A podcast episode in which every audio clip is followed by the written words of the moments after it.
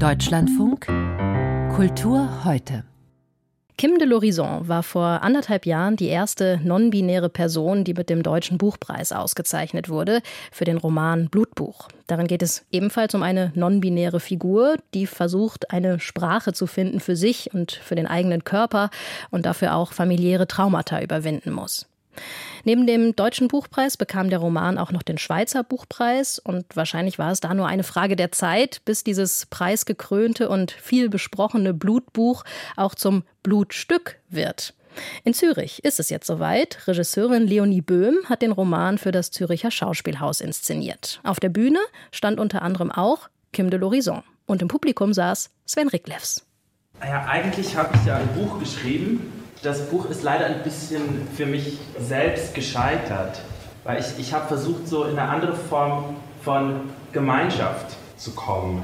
Ja, und ich habe gemerkt, diese, diese Gemeinschaft irgendwie, die habe ich so richtig körperlich gesucht. Da habe ich dann festgestellt, Mensch, ich glaube, du hast dich in der Gattung geirrt. Wohl auch deswegen jetzt also das Blutbuch als Blutstück auf dem Theater als sehr freie, sehr eigenwillige Version, die nur noch in wenigen Motiven des Buches wurzelt, die versucht sich von eben diesem Buch zu emanzipieren und die als Clou Kim de l'Horizon höchst selbst auf die Bühne schickt. Zunächst als Autorinnenpersönlichkeit in Glitterrobe, später dann wie die anderen vier SpielerInnen im eher non-binären Fantasieoutfit. Und es geht darum, dem Fehlenden, dem vielleicht verschwundenen, aber nicht überwundenen einen Mund zu geben. Ja, den Schmerzen, die keine Wunden haben, einen, eine Wunde zu geben, einen Mund, sie zum Sprechen zu bringen. Denn ich glaube, um in eine Gemeinschaft zu kommen, müssen auch die, die fehlen, dabei sein.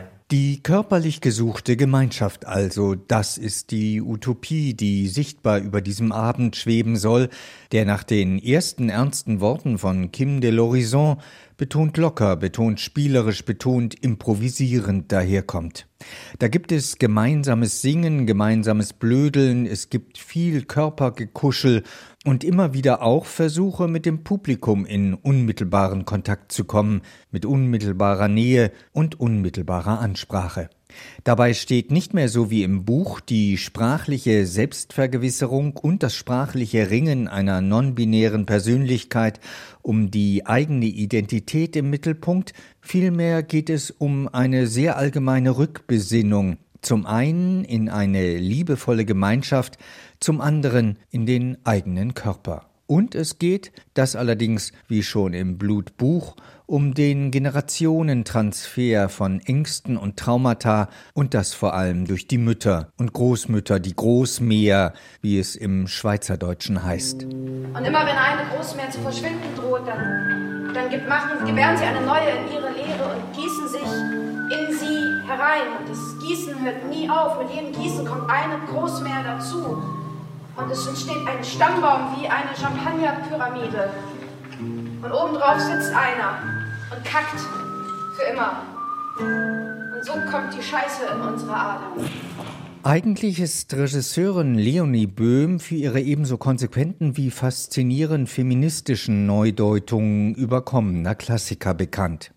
Dass sie sich nun zum ersten Mal an einen Gegenwartstext wagt, ist auf ausdrücklichen Wunsch von Kim de l'Horizon entstanden, wie es wiederum Leonie Böhms ausdrücklicher Wunsch war, nicht nur den Text in Gemeinschaftsarbeit neu zu bearbeiten, sondern auch die Autorinnenpersönlichkeit selbst auf die Bühne zu schicken. Doch die eigentlich spannende Ausgangslage hat, wie es scheint, nicht wirklich gezündet.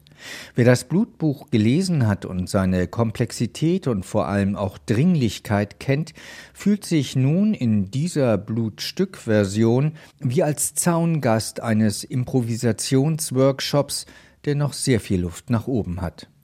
Natürlich sind da immer wieder komische Momente, wenn etwa eine Großwantje Kohlhoff als Karikatur eines Macho-Ritters zu voller Form aufläuft oder Es gibt Momente des Innehaltens, wenn etwa Kim de l'Horizon mitten im Publikum stehend von dem Sicherheitskonzept spricht, das das Theater zum Schutz gegen potenzielle Gewalt ausgearbeitet hat, mit der eine so prominente non-binäre Persönlichkeit immer wieder konfrontiert wird.